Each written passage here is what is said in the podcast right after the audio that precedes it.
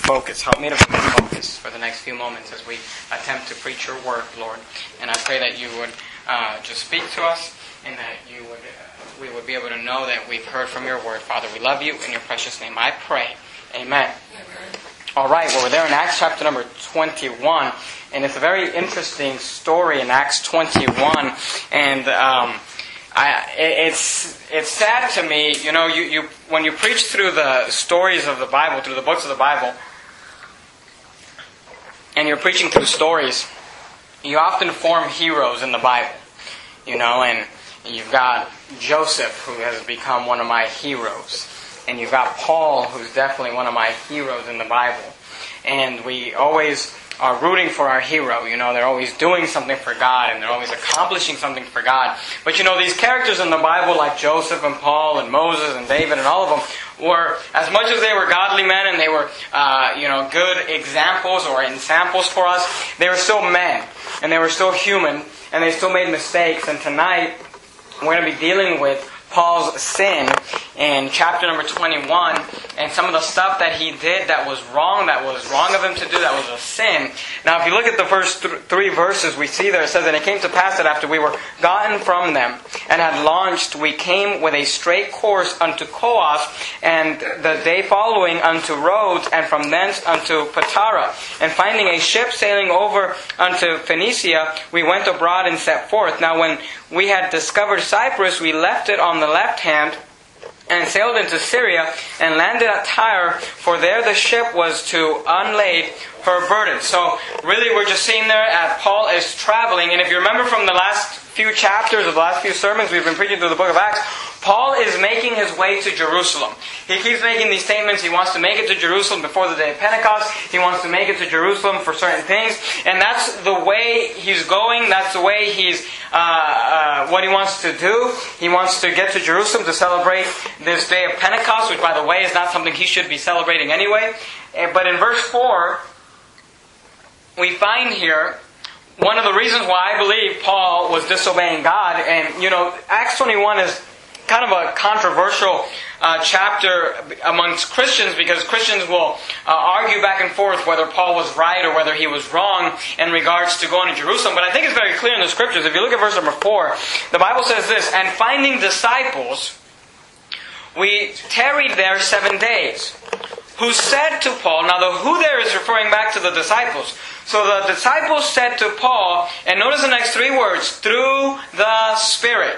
Now, this isn't somebody talking about the disciples. This is the narrator of the scripture, which we know the the book of Acts was written by Luke, but it was inspired by God. And really, God is the one who's telling us here that these disciples said to Paul through the Spirit that he should not go up to Jerusalem. That's very clear.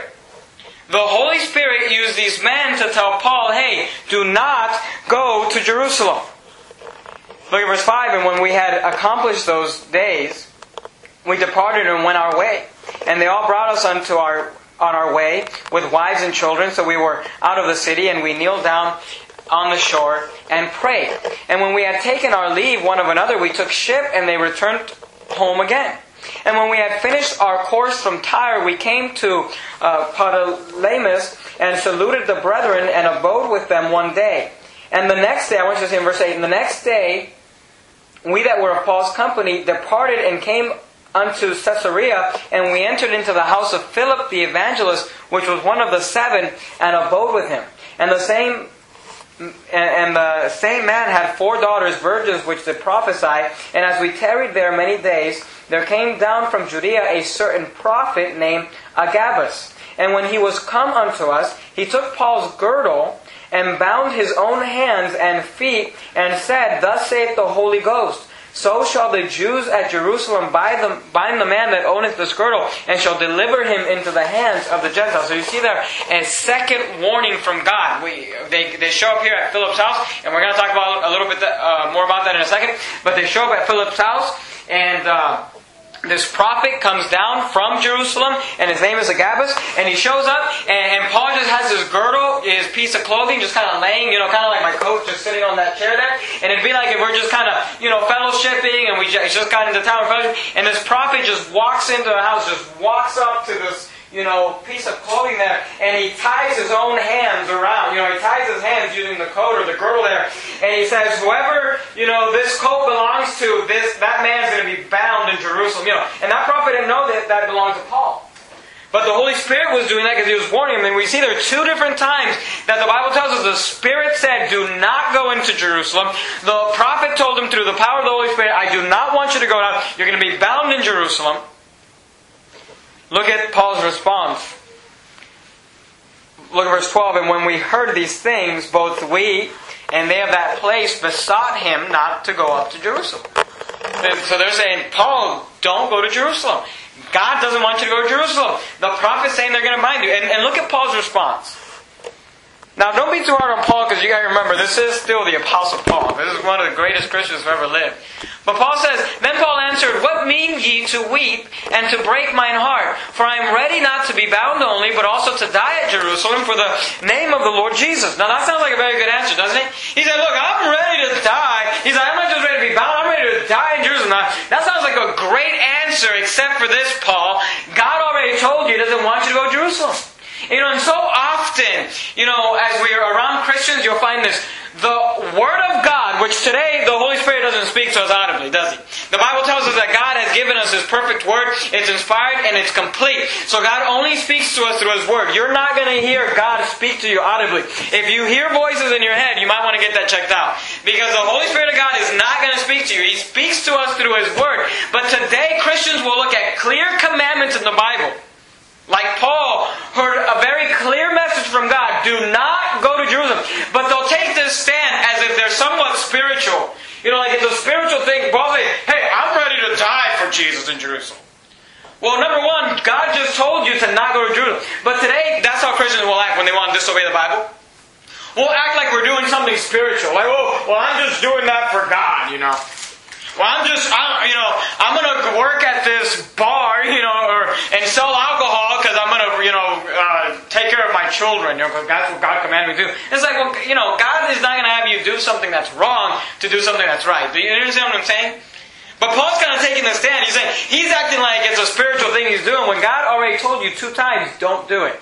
You know, we ought to always obey God's command. And even if you think you're doing something good, if God told you not to do it, don't do it.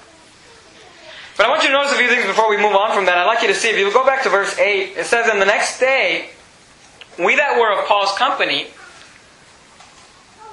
departed and came unto Caesarea, and we entered into the house of Philip. Now, it says Philip the evangelist, which was one of the seven. One of the seven there is referring to the seven original deacons. If you remember, we dealt with Philip back in Acts chapter number 6 and Acts chapter number 8. And if you remember, Philip was living in Jerusalem. Now, I'm not going to take the time to go back to Acts 8, but Philip was living in Jerusalem. And Philip had to run away from Jerusalem, and he had to leave Jerusalem because if you remember, Saul was persecuting the church. And Philip ran from Jerusalem because Saul was going to kill him. And if you remember, we read, we saw there in Acts chapter 8 where Philip went and he uh, got the uh, Ethiopian eunuch saved, and he had, the re- he had the revival in Samaria. He got the Ethiopian eunuch saved. And then if you remember, Acts chapter number 8 leaves off with when he just, remember after he baptized him, Bible says the Spirit of the Lord disappeared, he, he, took, took, him away and he disappeared. And if you read the last verse of Acts 8, he ends up in Caesarea, where he's living right now. That's where he ends up living. Philip is in this city because of Saul. And it's just an amazing thing what God does because now Philip is having the Apostle Paul come and stay with him. You know, this, this seasoned, matured uh, uh, missionary. And it says the next day, uh, we that were of Paul's company departed and came unto Caesarea, and we entered into the house of Philip the evangelist, which was one of the seven, and abode with him. Now, verse 9 is another verse that people like to take and, and make all sorts of doctrines with, and it says, And the same man had four daughters, virgins and it says, which did prophesy. Now, I've heard so many people take this verse and see, there, right there, see, right there, women preachers. Philip had four daughters who were virgins and they prophesied. Now, here's the thing. If we're, we're going to make a statement about the Word of God, it's got to be in the context of the Word of God, correct? And the Bible doesn't contradict itself. So let me show you a few verses. Go with me to 1 Timothy, the book of 1 Timothy, there towards the end of your New Testament. 1 Timothy look at chapter number 2. And I'd like you to see a few things quickly. 1 Timothy chapter number 2, and look at verse number 11. 1 Timothy chapter number 2, and look at verse number 11.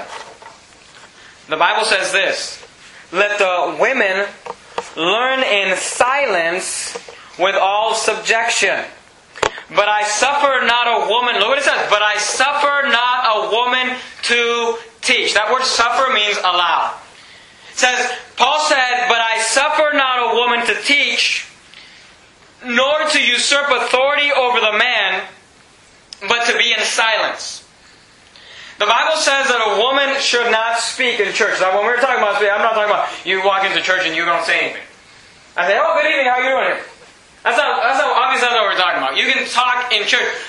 Paul is talking about teaching and preaching the Word of God. He says a woman should never stand up and usurp the authority of a man and stand up and preach and teach to men.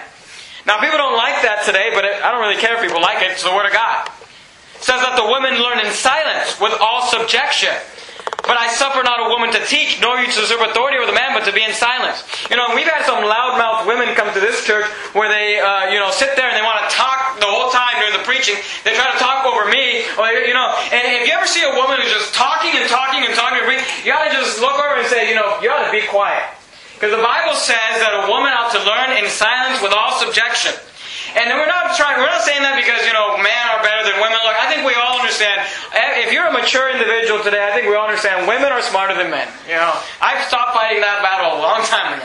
You know, but the Bible says that God put man in authority of the church to preach, and we will never have a woman stand behind this pulpit as long as I'm the pastor of this church and teach or preach or do anything.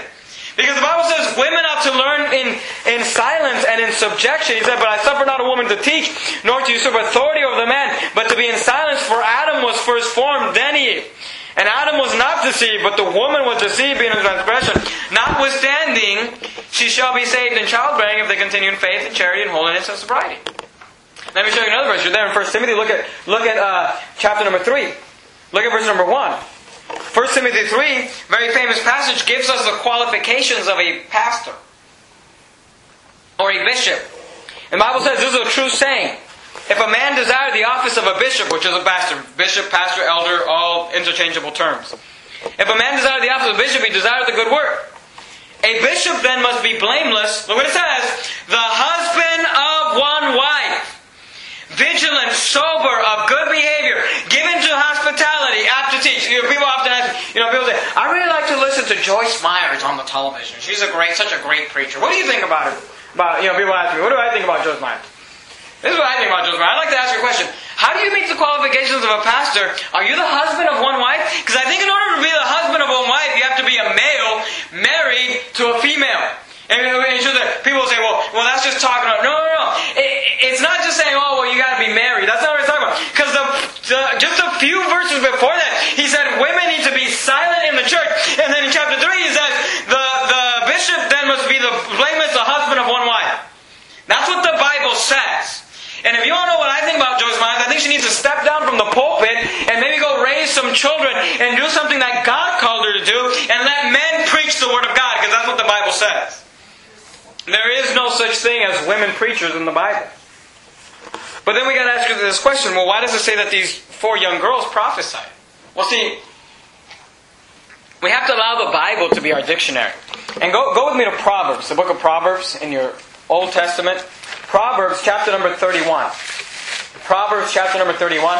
Proverbs 31 is a very famous, famous passage about the virtuous woman. If you're a lady, uh, you ought to read Proverbs 31 and you ought to see those qualifications there of a virtuous woman and try to apply those to your life. But in Proverbs 31, we find that this virtuous woman is being spoken about. And I want you to understand a few things. We must allow the Bible to be our dictionary. Okay, today people have this idea when you see the word prophesy, we think that prophecy means uh, foretelling the future. Now, let me tell you something. That can be, that can definitely be a part of prophecy, but in the Bible, prophesy or prophecy is just talking is talking about uh, preaching. Okay, it's the same word as our word preaching. It doesn't necessarily have to do with foretelling the future. Let me show that to you. You're there in Proverbs 31. Look at verse 1. Look what it says. It says the words of King Lemuel, the, do you see the next word? Prophecy that his mother taught him.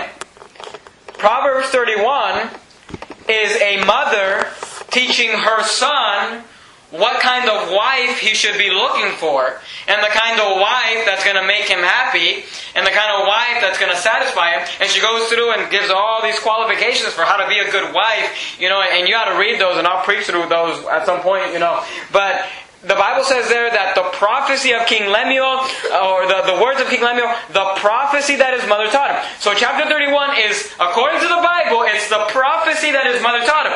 Well, I gotta ask this question. Show me in chapter 31 where it foretells any future events. You will not find it.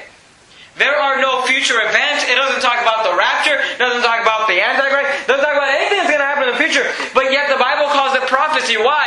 Because prophecy just means to preach in the Bible. What I'm doing right now is I'm prophesying. Now look, I can prophesy, I can foretell the future. I did the last two weeks on Sunday morning. I preached on the judgments of God that are coming out of the book of Revelation. Guess what? I was prophesying the future, but guess what? I'm prophesying right now. And the word prophesy simply means to preach. And here's what you say, well, Pastor Matt, I thought you just said that women weren't allowed to preach. Well, go, go with me to Philippians.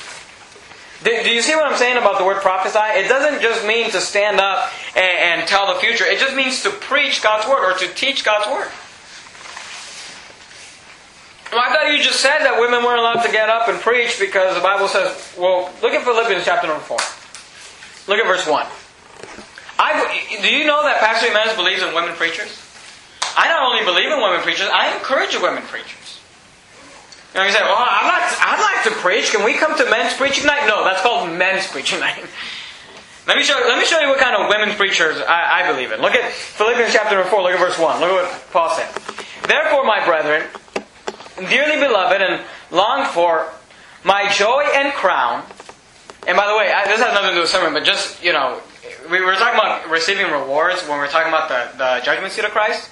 You want to know how you're going to get your rewards? Look what Paul said. He said, Therefore, my brethren, dearly beloved and longed for, and he's talking about people that he got saved, and he said, You are my joy and crown. He said, I want to get a crown in heaven. Here's how you get a crown in heaven get people saved.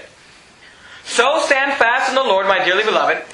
I beseech Euodias, I know that sounds like a weird name, but that's the name of a woman in the Bible, and beseech Syntyche that they be of the same mind in the Lord. You say, why? Syntyche and Euodias were two women in the Bible, and Paul is telling them to be of the same mind. And you say, why is Paul telling that? Well, he's telling them that because these women have been uh, fighting and arguing in the church. What a surprise! And I'm just But these women were, you know, they were arguing. And look at verse 3. It says, yeah, the men laugh and the women just, eh. But look at verse 3. And I entreat thee also, true yoke fellow. Look what he said. Look what Paul said. Help those women which labored with me, look he says, in the gospel, with Clement also, another woman, and with other my fellow laborers whose names are in the book of life. Do you see that?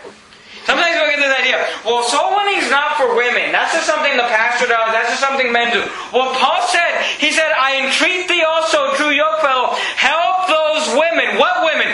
Which labored with me in the gospel. You say, I want to prophesy like those four virgin daughters uh, Philip. I want to be a woman preacher. Here's how you're a woman preacher. You go out with your Bible, you knock on someone's door, and you preach the gospel to them. That's how a woman preaches the gospel. Do they stand up behind a pulpit and publicly teach men? No, they do not. Because the Bible says that the women learn in silence without subjection. It says that they, you know, they, usurp not the authority over the man, but to be in silence. But you can't preach the gospel. And you should preach the gospel. It's not just something for the pastor to do, something for each and every one of us to do. And that's why the Bible talks about, uh, go back to Acts 21 there. That's why it calls those young girls, it calls them, that it says that they prophesy. Because if you look at verse 8, notice it says, And the next day, we that were of Paul's company departed and came unto Caesarea, and we entered into the house of Philip. Look what it calls Philip, the evangelist. Say, what does that mean? well, again, evangelist, what, what we call, what, what Christians call evangelists today is different from what the Bible calls evangelists. The, the, the word evangelist in the Bible just means soul winner. Evangelize is talking about preaching the gospel. In fact, the Spanish word for gospel is evangelio, which comes from the same root word as evangelist. It all means the same thing. It that Philip the evangelist, does it say? Philip the soul winner, which was one of the seven, and abode with him, and the same man, who, what man? Philip the evangelist, Philip the soul, the same man, had four daughters, virgins, which had prophesied. Well, you know, just connect the dots. This is what I think it's talking about. On Saturday morning, Philip and his four daughters were going out and preaching the gospel. And that's why he said Philip the evangelist and his four daughters who could preach, who could prophesy. You know, it was just a family of soul winners. And you may be wondering, you know, where's where's the wife? Where, why is she not mentioned? I don't know why she's not mentioned. The Bible doesn't tell us. But you know, part of me wonders if maybe the persecution of Saul had something to do with the fact that this the mother is just not even mentioned or missing in the scriptures. But look at uh, look down at verse number. Uh, let's see, where are we? Verse thirteen says, Then Paul answered, What mean ye to weep and to break mine heart? For I am ready not to be bound only, but also to die at Jerusalem for the name of the Lord Jesus. So we see there that Paul is finding himself and, he, and he's almost he's making himself a martyr for the cause of Christ when he's in direct violation of what God already told him two different times, with the Holy Spirit told him, "Do not go to Jerusalem. I do not want you to go to Jerusalem." Uh, we saw number one uh, there. We saw Paul's disobedience, but I'd like you to see number two. I want you to see Paul's conformity. Paul's conformity. Look at verse 15. It says, "And after those days, we took up our carriages and went up to Jerusalem." There went with us also certain of the disciples of Caesarea, and brought with them one Mnason of Cyprus, an old disciple, with whom we should lodge. And when we were come to Jerusalem, the brethren received us gladly. So you see there, they find they get to Jerusalem. Paul gets to the exact place that God told him not to go. And look what happens. And the day following, Paul went in with us unto James, and all the elders were present. And when he had saluted them, he declared particularly the things that God had wrought among the Gentiles by his ministry. So he gets there, he gets to James, and this is in James the Apostle James, this is uh, James, who almost seems like he's the pastor of the church there in, in Jerusalem, because uh, he's kind of the leader there, and we've seen him in other passages. But he gets there, and he's just giving him a report about all the things that have happened, all the people he got saved, all the churches that started. Now, before we go any further, we got to answer a few questions. You know, you got to ask this question: Why is it that Paul wants to go to Jerusalem so bad? And I want to show you just a few things. Go with me to the book of Romans. You're there in Acts. Go to Romans chapter number nine, and look at verse number one. And I'd like you to, if, if you got a bulletin or if you got a ribbon in your Bible, put it there in Romans 9 because we're going to be coming back to it. But I'd like you to see Romans 9. I'd like you to see that Paul had sincere intentions. Paul had good intentions. But doing something out of sincerity that goes against God's word is still wrong. But if you look at Romans 9, the Bible says, I say the truth in Christ, I lie not. My conscience also bearing me witness in the Holy Ghost. Now, Paul begins this conversation by saying, Hey, what I'm about to tell you is the truth. I'm not lying. You say, why does Paul make that disclaimer? Well, he makes that disclaimer because the statement he's about to make is so ridiculous. It's so out of this world that we would just assume that he's lying. And Paul says, I say the truth in Christ, I lie not, my conscience also bearing me witness in the Holy Ghost, that I have great heaviness and continual sorrow in my heart. Look at verse 3. For I could wish that myself were accursed. That word accursed means damned. It means condemned to hell. He says, I wish that I was condemned from Christ, cursed from Christ, why? For my brethren, my kinsmen, according to the flesh. Now, when he's talking about his brethren, he's not talking about saved people because he, he defines it for us. He says, my kinsmen, which means your family member, you know, your close of kin, or your next of kin. You know, my kinsmen, according to the flesh. He's talking about the people he's related to. He, Paul just made this statement. You can go back to Acts 21, but we're going to come back to Romans 9. But Paul just made this statement. He said, I would wish that I would, he said, I would give up my salvation I would literally die and go to hell if it would make my kinsmen, my family, the people I'm related to in my flesh, my nation, my Jewish people, if it would make them be saved, I would give up my salvation. Paul had a heart to see people, to see his Jewish nation get saved. And that's why he wants so badly to go to Jerusalem, because he wants to preach the gospel to them. And he's got very nice and very sincere intentions. But I'd like you to see he has a very bad approach. Look at verse 17. Acts 21, look at verse 17. Look what the Bible says. Acts 21, verse 17. Acts 21, 17 says, And when we were come to Jerusalem, the brethren received us gladly.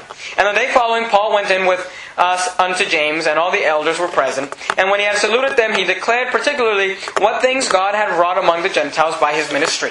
And when they heard it, they glorified the Lord, and said unto him, Thou seest, brother, how many thousands of Jews there are which believe, and they are all zealous of the law. And they are informed of thee that thou teachest all the Jews which are among the Gentiles to forsake Moses. Now, is that true? Did Paul teach people to forsake Moses? No, that's a lie. He never taught people to forsake Moses. Paul's the one who said all scripture is given by inspiration of God and is profitable. He said that about those writings that Moses wrote. So he never taught people to forsake Moses. But look at the next thing. He says, uh, Thou teachest all the Jews which are among the Gentiles to forsake Moses, saying that they ought not to circumcise their children. Now, is that true? Did Paul teach that they should not circumcise their children? That is true. That's very true. Read the book of Galatians. Read the book of Colossians. Paul taught very much that circumcision availeth nothing. That, you know, uncircum, you know, if you're circumcised or uncircumcised, it'll do nothing for you. Look, it says, neither to walk after their customs. Did, did Paul teach that? He did teach that. And I'll prove that to you in a second. Look at verse 22. What is it therefore? So they got, they got it Wrong and right. He never taught them to forsake Moses, but he did teach them to forsake certain things of the law. He said, hey, you don't have to, he, he told the Gentiles, you don't have to get circumcised to be saved, to be part of the family of God. You don't have to walk after the customs of the Jews. Look at verse 22. What is it therefore? The multitude must needs come together, for they will hear that thou art come. Do therefore this that we say to thee. Now notice, they're saying, this is what you gotta do, Paul. Because these people are upset because they've heard what you've been preaching, they don't like it. We have four men which have a vow on them. Them take and purify thyself with them, and be at charges with them, that they may show their heads and all that they may shave their heads, and all may know that those things whereof they were informed concerning thee are nothing. Notice what he said. Saying, we want you to do this certain vow, Paul, so that they will know that you do follow the law, and then they'll think that everything they heard about you is nothing. But that thou mayest also walk orderly and keepest the law. As touching the Gentiles, which believe, we have written and concluded that they observe no such things, save only that they keep themselves from things offered to idols, and from blood, and from uh, strangled, and from fornication. I, you know, I don't know if this is making sense, but I want you to understand. This is what they're saying. Paul you have been preaching that they should not get circumcised, that they should not keep the law, that they don't need to go make sacrifices anymore. You've been preaching all these things about, you know, the law. And saying, these people are upset about it, so I want you to, to, to you know, tell them, you know, take this vow and do these things, and then you're going to, you know, prove to them that you really haven't been teaching these things. And then in verse 25 they say, now we told the Jews, the Gentiles, they don't have to do it. Notice, they got two messages for two different crowds. And this is what they're trying to do. They're trying to get Paul to act like the Jews. They're trying to get Paul to assimilate to their culture and their customs, saying, Paul, just do their vow, just do their offerings, just do what they do, and then they'll like you. And here's what Paul's thinking. Paul's thinking, if I act like them, if I assimilate to them, if they're comfortable with me, then I'll have a better chance at reaching them and giving them the gospel. Because Paul has very sincere intentions. He wants to get them saved. And look, let me tell you something. That's no different than what's going on today in the United States of America and Christianity today. Today, people, churches all across our country have this idea. If we want to reach the lost, if we want to give the gospel to the unbeliever, then we've got to act like them. So we got to get their music in our church. We got to get their clothing standards in our church. We got to get their philosophies and their attitudes and their way of thinking. And, and if we act like them, then they'll be accepting of us, and then we can get them saved. And that's exactly what Paul's saying. I'll, I'll go do this vow, I'll shave my head, I'll do the sacrifice, I'll act like a Jew, and maybe then I can get the Jews saved. And that's wrong. You know, I was taught growing up a very, good statement. I thought it was a great statement. It's, it's this What you win them with is what you'll win them to. And if we get a bunch of, you know, Christian rock and roll music in here, because we're trying to reach the crowd, you know, we're trying to reach the young people, we want them to come to church, so we're going to attract them with this great, you know, we won them with that Christian rock, that's what we won them to, that Christian rock. You know, and, and these churches have these ideas. Let's bring down the bar Christianity. Let's bring down the bar of the Bible, and let's just try to act like them, so they'll like us, so they'll be comfortable with us. So, look, we don't need to act like the world in order to reach the world. Why? What would be the purpose of doing that? The world is messed up. Their lives are messed up. They're in drugs and they're in alcohol. They're broke and they're in debt. They're, you know, they got all sorts of issues. They're in adultery and fornication. They're in and out of prison. They're divorced. They're this and that. Look, we don't need that in the church. That's why they need the church. Because they got those problems and we're trying to give them what can solve those problems, the Word of God. But today we want to act like the world. And you know, literally you'll have youth pastors who try to, you know, this 45 year old man who's not cool trying to act like some teenager to attract the crowd. You know, no, you their little Christian rock and their little youth group. It's ridiculous. And, and, and by the way, it doesn't work. But we, the Bible says we are to be a peculiar people. We are to be separate. We're, the Bible says, come out from among them and be ye separate, saith the Lord. But Paul's trying to act like them. And let me show you a verse that they take uh, and, and, you know they completely uh, chop up in order to prove to prove what they're trying to do. Go with me uh, just real quickly to uh, 1 Corinthians chapter number 9. 1 Corinthians chapter number 9. Look at verse 17. 1 Corinthians chapter number 9.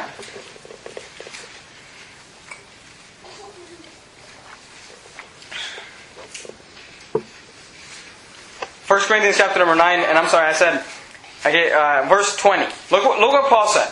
Now, Paul said this, and I, I've heard this my entire life, but look what it says. Paul said, And unto the Jew I became as a Jew, that I might gain the Jews.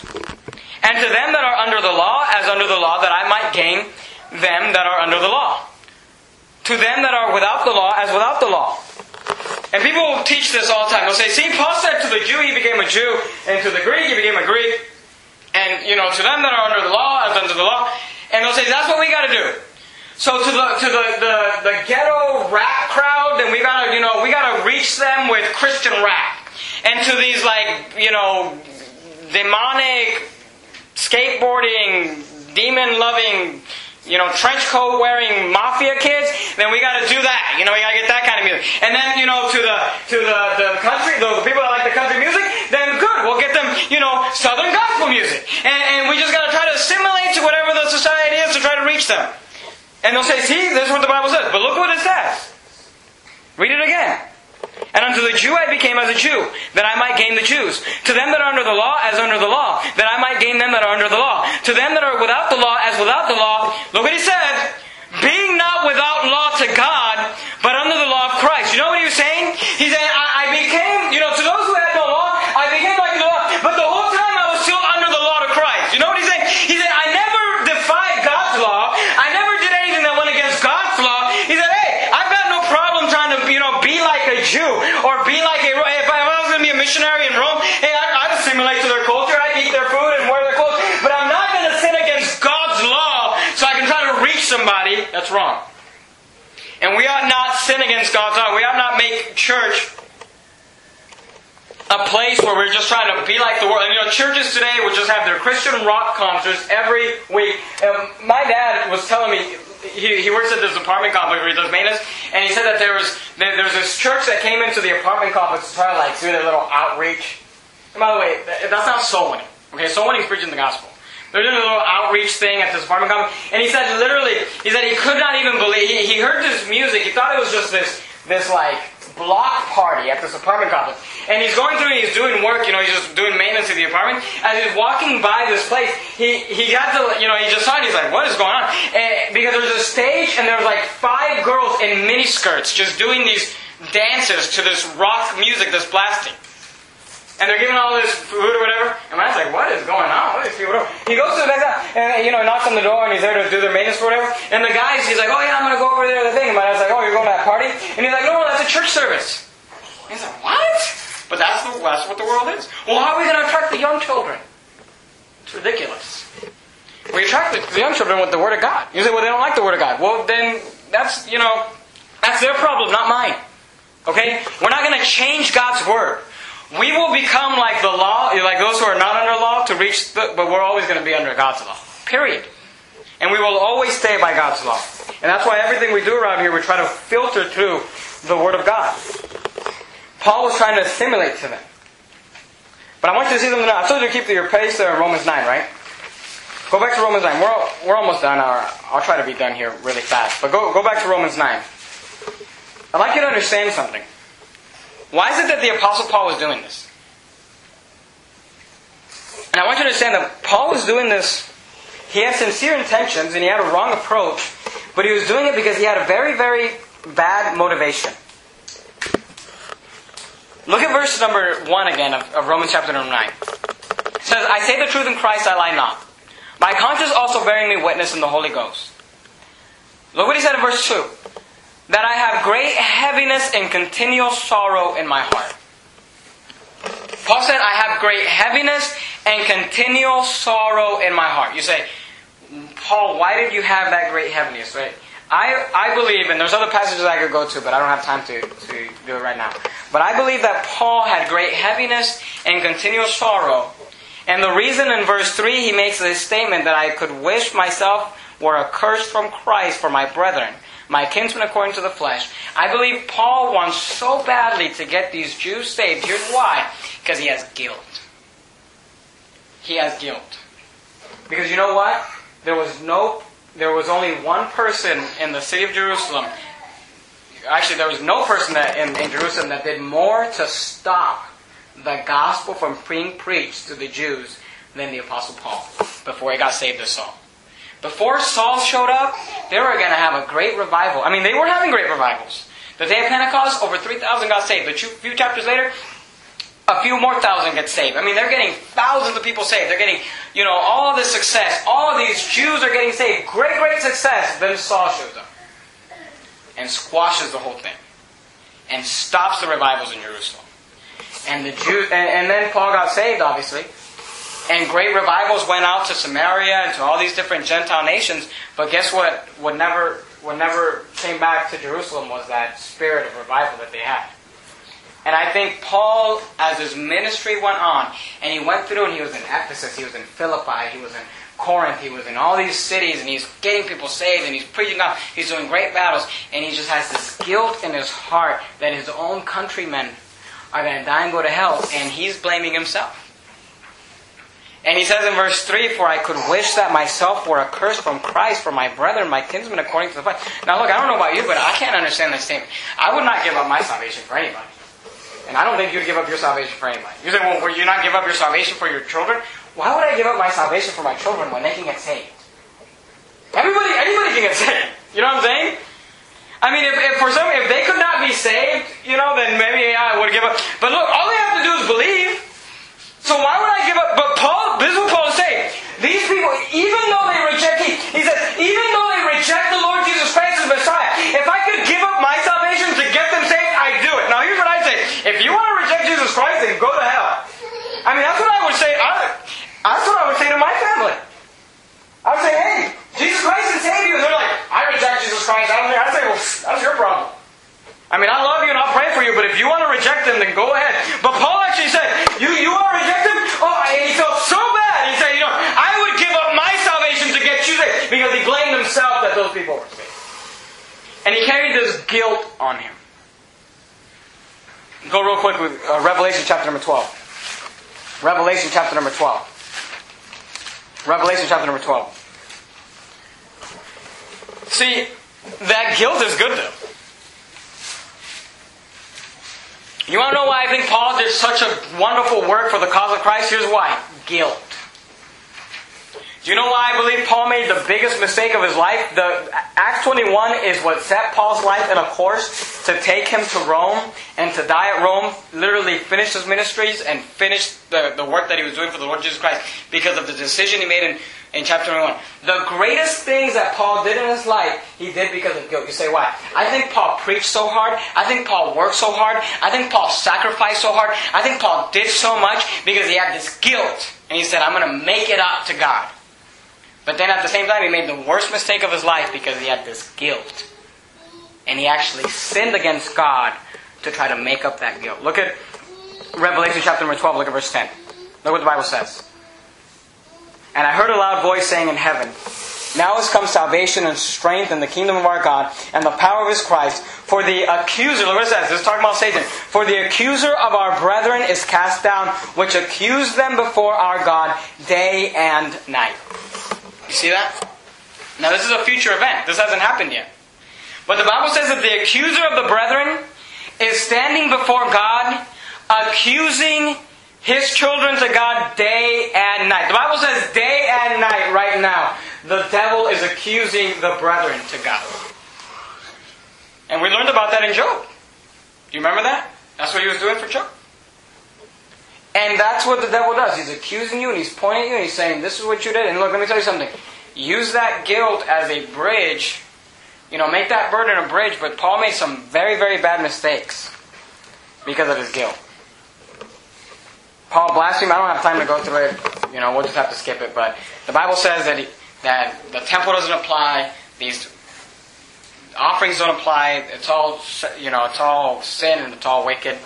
And he did these things because he was trying to assimilate to the Jews because he felt so bad.